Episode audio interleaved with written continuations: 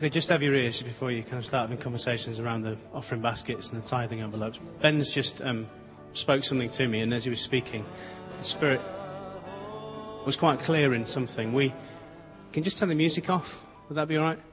We experienced something. We experienced the move of God in three ways this morning. Exuberant worship singing our hearts out to God, clapping our hands till they're sore, jumping up and down till our ankles hurt. We also experienced something really practical. We, we moved under that kind of parachute of blessing. And for those of you who did that, you were blessed by the children. Believe that, even if you're not kind of seeing it right now. Believe it that you have now received God's blessings this morning. And the third thing we did was experience just meditating on who He is. So, exuberance, practicality, and just meditating on who He is. And so the word is to encourage you to take that into your weeks, to take that into this coming week. That however God speaks to you, or however you open your eyes to Him, to encounter Him, you can do it lots of different ways, but this morning there was three ways in which you can take what you've experienced this morning into the week. And that these times together aren't just for Sunday mornings, but it's for us 24 7. And what I would ask, because wow, God's clearly doing something amazing with us at the beginning of this year. You know, we're, we're, we're recognizing His presence and that He's here amongst us. and, and, it, and it's, it's phenomenal. And we've got to, we've got to do our bit, our part in that. And by and doing that, one way of doing that is to bring story, is to bring testimony of what he has said, what he has done, how you've encountered him. So those three ways, do something like that during the week. Put on the CD player, exuberantly worship him. Read his word. Talk to Him. Be blessed by His word. Pray. Spend time devoting yourself to Him. And then at other times in the week, maybe just, just sit. Maybe you could be outside walking or running and you just contemplate the creation all around you. Because we believe as you do that, God will speak to you and things will happen that will just seem supernatural. So the encouragement is so we can bring testimony next week and the week after, and that we can share it in our life groups. So just, I'm not going to speak anymore, so just bear that in mind. What I would like to do now is to introduce to you a wonderful man of God who's had a brilliant holiday where he's seen some of the majesty of God's creation. And finally, God has given us opportunity to bring his vision for 2012.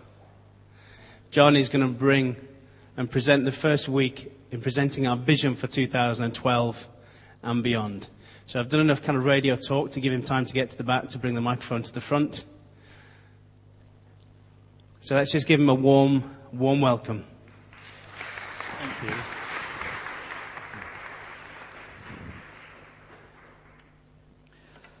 I'm just going to test this. Can you hear me okay?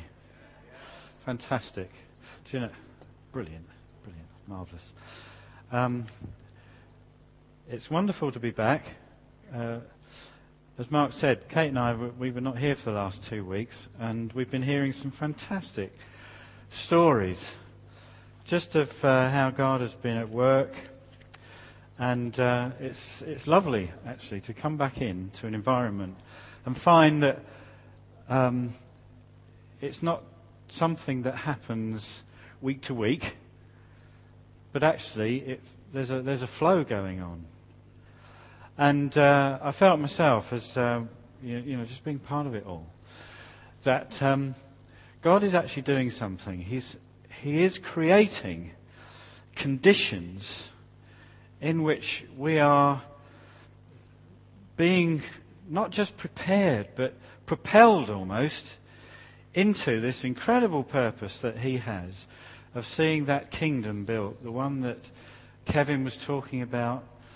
Um, so all of this is for a purpose. Um, do you know, I, I love it when we as the people of God come together and we can have an expectation of when we come in, when we meet with one another. You think, God, what, what are we going to walk into this morning? And it is different, isn't it? It's not like when we're on our own. But when we come together, God is actually there. His presence with us in the body. And I think that's just a, a fantastic thing. Um, we've heard already, Sarah spoke this morning about um, the experience she had yesterday, which to her, and I, I think um, I understand it this way, was the, the clash, if you like, of kingdoms. So Sarah, representing the kingdom of God, um, as she moves out, she finds that there was opposition coming back again. So her stance for the kingdom was meeting a challenge from another quarter. And all I want to do is just label that and say that is the domain of darkness and it stands in opposition to the kingdom of God. And what we are about in this world is actually seeing that drama being played out, not just as spectators, but we are part of that drama. And both in word and in prayer, we are able to bring the, um, the authority of this kingdom of God that we represent to challenge and to bring down that which is in opposition, anything which is in opposition to Christ. Uh, I love the fact that um, it's not just about word, it's not just about prayer, but there is that whole dimension of sign and wonder and supernatural activity, which is about dispossessing the enemy of territory that he thought he had hold of, that he thought he had claim to, that he thought he'd got the rights to. And I'm sorry, but the people of God have arrived and we've announced a different kingdom. We've said, I'm sorry, but you're going to have to yield up what rightfully belongs to the King of Kings. Um, so Really, all I want to do this morning is just to paint a bit of a picture about that conflict that we're involved in and help us to understand that actually uh, there is no grey area. It is either the kingdom of God or it's the, the domain of this world, the domain of darkness.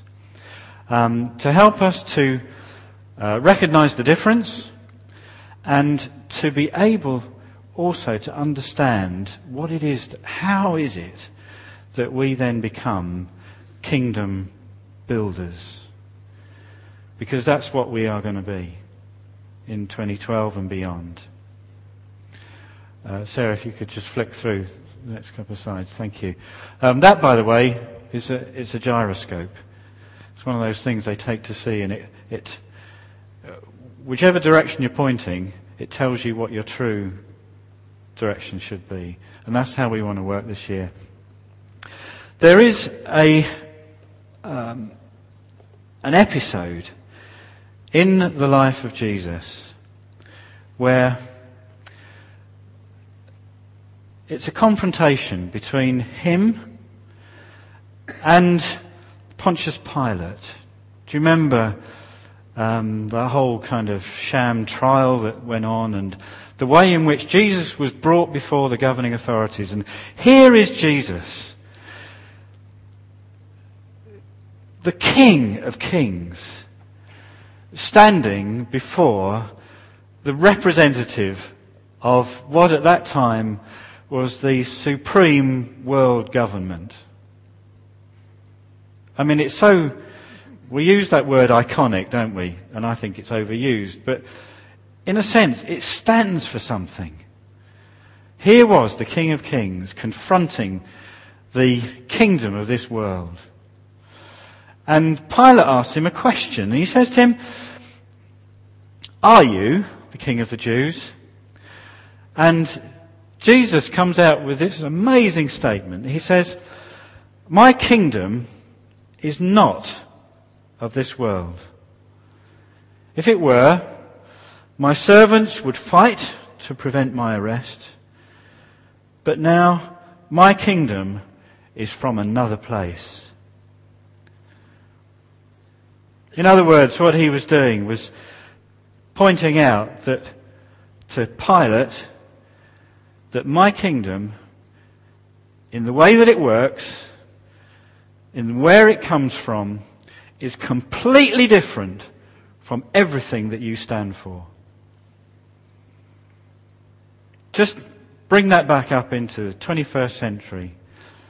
Everything that we stand for is different from what we see in operation in the world around us. If you like, uh, we've used this term, we're to be kingdom builders, not empire builders. We are not building according to the world's pattern. We are not building what the world would offer us. We're not building according to man's instincts, but we are building something which is completely different in its origin and its method. Jesus actually went on to, t- to say to Pilate, he said, well, Pilate says to him, you're a king then, said Pilate. And Jesus answered, you're right in saying I'm a king. In fact, for this reason I was born, and for this I came into the world to testify to the truth. That word truth can be translated as reality. Jesus said, this was the reason I came, was to show you the reality. We heirs of the kingdom, sons and daughters of the kingdom, are here to demonstrate to the world a different reality. By the people we are, the way we live, how we conduct ourselves, we are a different kind of people. And I think this is a really poignant statement. Pilate actually says to Jesus, he says, what is reality? And he's standing right in front of the person who can show him. So this is who we're called to be. We're builders of a kingdom which is nothing like this world that we live in and the way that it operates. And what I want to do, just for a few minutes, is just to make some contrasts between this kingdom that we live for and what you might call this world or the empires which it sustains. Now, bear this in mind. All I want to do, I just want to remind us that we have been commissioned as ambassadors of a totally new order of government. We are ambassadors of a totally new order of government. So let's actually just contrast some of those things, can we? If you flick to the next one, Sarah. Okay. So I've already touched on this, but the, the source of this kingdom in contrast to the world. Heaven is our source. When Jesus said, my kingdom is from another place, he was saying, the realm that I occupy, the realm that I govern, is this realm of heaven. And God's intent is that heaven should fill the earth. By contrast, the origin of everything else that we see around us is this world. This world and its systems. Okay, next one, Sarah, thank you. Who governs? I, um, Kevin, where is he? He was reading from Daniel this morning. Fantastic book. If you've never read it, get in there. I mean, some of it is a bit kind of, you know. But the basic question that that book is answering is this. Who rules? Who rules? In the kingdom of God, the headship is Christ. In the world, man, in his folly, has come to imagine that he himself rules. And we see, don't we? We look at the mess that man in his government, apart from God, has brought about. Okay, next one. What's the foundation of this kingdom? This, its foundation is Jesus' own nature. So he is about actually reproducing himself through this kingdom. In contrast, this world is founded on the sinful nature, the, the nature of man that's apart from God, that's separated himself from God. And everything that we see reflects what that nature is like. Who's at work in this kingdom? When Jesus ascended to the throne, he poured out his coronation gift, the Holy Spirit. The Holy Spirit has come and is now at work in the world. Not just in the church, but the Holy Spirit is at work in the world. Praise God. So don't be surprised in your day to day living where you bump up against something. You think, wow, that was the Holy Ghost. Don't let's be surprised. Let's be those who are so tuned in that we understand and see the ways of the Spirit at work. By contrast, the kingdom of this world is governed by the Spirit of the world, the Spirit of the power of the air, who's at work, Ephesians tells us, in the sons of disobedience. So, again, we just see that this is so different. And the Holy Spirit, bear in mind, the Holy Spirit has come to reveal the Christ, to make him known, to show, to put on display who Jesus is. I love this, don't you? That the Holy Spirit is not about promoting himself. He is about elevating the Christ. Okay, next one. Um, how does the kingdom go about its influence? Well, somebody, I think again, was it you, Kevin, talked about the servant king? Yeah. Thank you for. but Jesus came to serve. Son of Man came not to be served, but to serve. And that's who we are. We've come and we're here to serve this world in which we live. The world, by contrast, exercises its influence through these kind of things. And they're subtle very often, but domination, manipulation, control. Um, people are about getting their own way. Next one, Sarah, please. Um, I've already touched on this. The purpose of the kingdom is to elevate Christ, the King of the kingdom. Uh, the world is about elevating man. In the kingdom, our dependency is upon God. We look to Him. He is our source. Whereas in the world, we are almost sentenced to depend upon ourselves. It is a curse because we are not big enough. Next one, Sarah. Thank you. And the motivation of the kingdom? Well, it's love. Um, God loved the world so much. The whole world, not just you and me. The whole world, the whole cosmos. God loved everything that He created so much that He sent His Son. And Jesus has introduced us, hasn't He, to the way of love. Love God. Love one another. Love your neighbour. Our perspective in this kingdom is one which sees the eternal, the eternal nature of God Himself, whereas in the world we're just caught up with things which are simply time bound, things which just are calling for our attention in the here and now, but actually in the kingdom we see with a different perspective. I've called this glue, but what is it that holds us together in the kingdom? And it's this.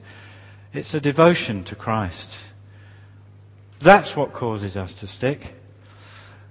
Whereas in the world, so often, it's which club do I belong to? Or which, which group am I part of? Or I belong to this culture or I'm part of this particular social group. And along with it comes all of those negative things. Not please don't understand me. I'm not knocking culture. I'm not knocking what our differences because I believe those are God given. But if we start to identify those things as being what connects us, we distance ourselves from other people. And those things degenerate into prejudice. So our glue is first of all devotion to Jesus. Our outlook.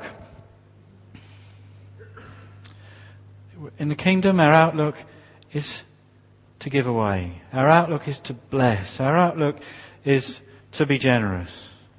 Whereas in the world, it's flipped the other way around. Isn't that, it's true, isn't it? These are just the opposites of one another. That in the world, the primary thing is about satisfying my desires, satisfying what's good for me. But in the kingdom, it's the opposite. It's more blessed to give than to receive. Our focus, by contrast to, you know, it's just what's good for me. Our focus is on His interest. If you like, you could define the kingdom as that. Is pursuing His interest. What's He after? And these, all of these really are attitudes that we're talking about here. What's it like when we have a dispute? And let's not kid ourselves. In the kingdom, we do have disputes, don't we? We do kind of bounce off each other. But our attitude when we have a dispute in the kingdom is characterized by these kind of attitudes. One of humility. I'm not trying to win it over you. One of restoration. I want the relationship to be restored. And I want to extend forgiveness. That is our medium of exchange. Whereas in the world, it's often about these kind of things. We either want revenge, we want to retaliate, we want to say, you owe me, pay me back. So our attitude is different. When we look at our life's situation circumstances, in the kingdom, because the king rules, because we know he has our interest at heart, we can be content. Without that, I am I'm frustrated or I'm anxious. Next one, Sarah. Which leads to my view of the future. I can confidently say, God, you are the God of my future. You are the God of our future. Without that, I'm prone to anxiety, worry. Jesus said, didn't he? Don't be worried about tomorrow. And lastly, in the kingdom, our attitude to freedom, and isn't it true our society is so hung up about, um, about our freedoms. But in the kingdom, Freedom leads to liberty. Whereas all that happens, if I give you freedom without the constraint of who God is in my life, I just end up wrecking myself through a life of indulgence or legalism or something which is damaging me. But God has brought us into liberty. I hope that those things are helpful. But just let me point out, they are sharply contrasted with each other. If we're not building in one, we will slip and build according to the other. So that's our challenge. But praise God for one another. We can help ourselves on that journey. Okay. Um, actually, I'm not sure. I, th- I think I was going to suggest that we just had some conversation around the table here. I'm going to move it on actually. Because um, there's just one other thing I want to bring to us, and for the sake of time. But these are things that you might actually want to just talk about you know, at some point when you're together in life groups or whatever, just think about how we observe those different characteristics and contrasts between the way that the world lives and the way that Jesus has set a model for us in the kingdom. Okay. Um, so, building the kingdom, how do we do it? It's um, typical, isn't it, of Scripture? It will use uh, this idea. It's like clothing. You take something off and you put something on.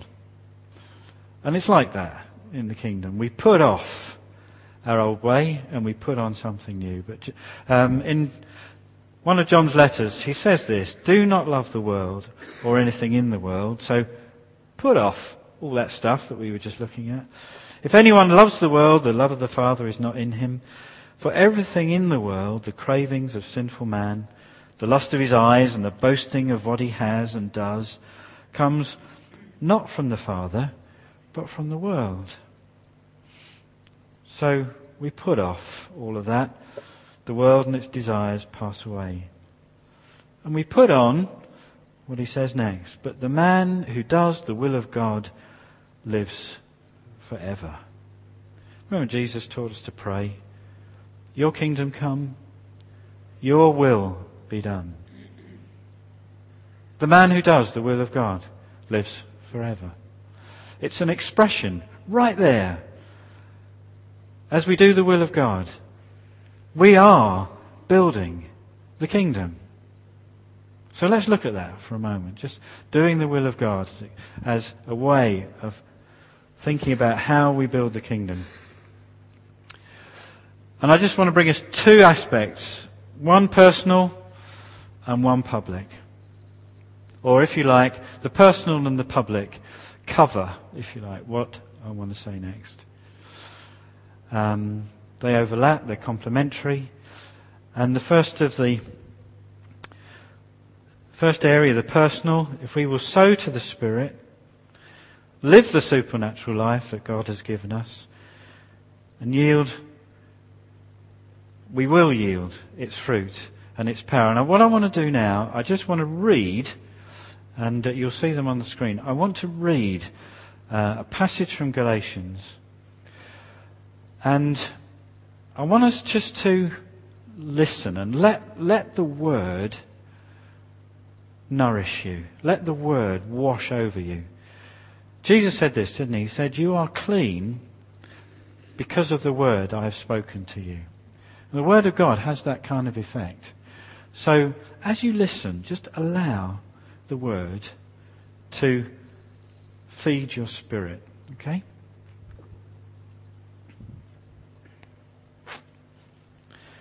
Galatians chapter 5, beginning at verse 13, and I'm reading this from the message.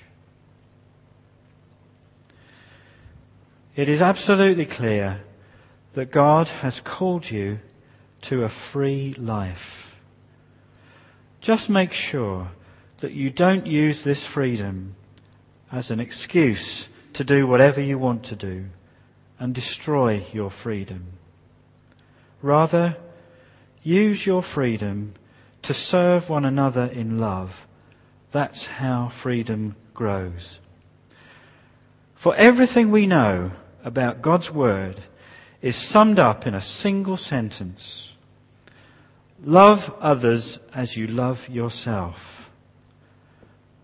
That's an act of true freedom. If you bite and ravage each other, watch out. In no time at all, you will be annihilating each other, and where will your precious freedom be then? My counsel is this. Live freely, animated and motivated by God's Spirit. Then you won't feed the compulsions of selfishness. For there is a root of sinful selfish interest in us that is at odds with a free spirit, just as the free spirit is incompatible with selfishness. These two ways of life are antithetical, so that you cannot live at times one way and at times another way, according to how you feel on any given day. Why don't you choose to be led by the Spirit and so escape the erratic compulsions of a law dominated existence? It is obvious what kind of life develops out of trying to get your own way all the time. Repetitive, loveless, cheap sex, a stinking accumulation of mental and emotional garbage, frenzied and joyless grabs for happiness, trinket gods, magic show religion, paranoid loneliness, cutthroat competition, all consuming yet never satisfied wants, a brutal temper, an impotence to love or be loved, divided homes and divided lives, small-minded and lopsided pursuits, the vicious habit of depersonalizing everyone into a rival, uncontrolled and uncontrollable addictions, ugly parodies of community. I could go on. This isn't the first time I've warned you, you know. If you use your freedom this way, you will not inherit God's kingdom. But what happens when we live God's way? He brings gifts into our lives much the same way that fruit appears in an orchard. Things like affection for others, exuberance about life, serenity. We develop a willingness to stick with things, a sense of compassion in the heart, and a conviction that a basic holiness permeates things and people. We find ourselves involved in loyal commitments, not needing to force our way in life, able to marshal and direct our energies wisely. Legalism is helpless in bringing this about. It only gets in the way. Among those who belong to Christ, everything connected with getting our own way and mindlessly responding to what everyone else calls necessities is killed off for good, crucified. Since this is the kind of life we've chosen, the life of the Spirit, let us make sure that we do not just hold it as an idea in our heads or a sentiment in our hearts, but work out its implications in every detail of our lives. That means we will not compare ourselves with each other as if one of us were better and another worse, we have far more interesting things to do with our lives. Each of us is an original. Galatians 5:13 to 26. Take it away, go read it again. Meditate on it. And that I've talked about is in relation to the personal sphere, the, the realm where we in our own individual lives begin to build the kingdom. And I want to talk now just quickly about the public sphere. In Matthew 6:33 Jesus says this, but seek first his righteousness sorry, seek first his kingdom and his righteousness and all these things will be given to you as well. Psalm 89 verse 14 tells us that righteousness and justice are the foundation of your throne. The seat of government in this kingdom has as its foundations righteousness and justice. Now I just want you to look at that slide a moment. And I've put in there two words taken from the Hebrew. The first one, righteousness, tzadika, and justice, mishpat, are words which occur literally hundreds of times in the uh, scriptures, and they are often coupled together. Why am I bringing those out? Well, for a very simple reason. That righteousness, as we've understood it, I believe, in our kind of Western Christianity, is too narrow. I'm going to ask Kate if she would read um, just a short bit from I'm looking for a microphone. Oh, there it is. Yeah. Um, I'm asking, this is um, by a guy called Timothy Keller, and he explains these to us. And I want, if Kate would, if you just read it for us. This uh, short passage is headed Justice is Right Relationships. We must have a strong concern for the poor, but there is more to the biblical idea of justice than that. We get more insight when we consider a second Hebrew word that can be translated as being just, though it, it's usually translated as being righteous. The word is tzadika, and it refers to a life of right relationships. Bible scholar Alec Motyer defines righteous as those right with God and therefore committed to putting right all other relationships in life. This means then that biblical righteousness is inevitably social because it's about relationships. When most modern people see the word righteousness in the Bible, they tend to think of it in terms of private morality, such as sexual chastity or diligence in prayer and Bible study. But in the Bible, tzadika refers to day to day living, in which a person conducts all relationships in family and society with fairness, generosity, and equity. It's not surprising then to discover that tzadika and mishpat are brought together scores of times in the Bible. These two words roughly correspond to what some have called primary and rectifying justice. Rectifying justice is mishpat. It means punishing wrongdoers and caring for the victims of unjust treatment.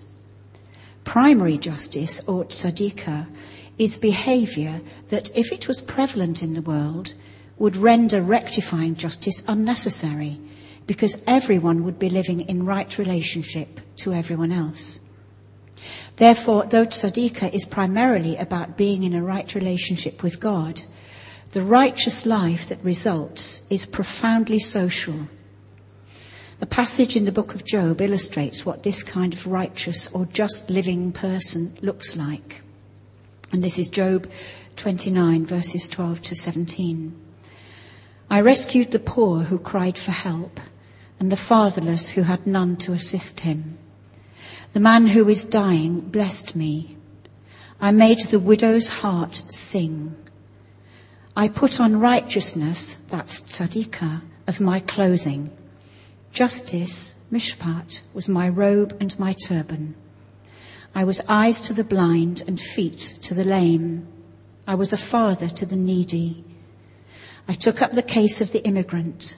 I broke the fangs of the wicked and snatched the victims from their teeth. Thank you.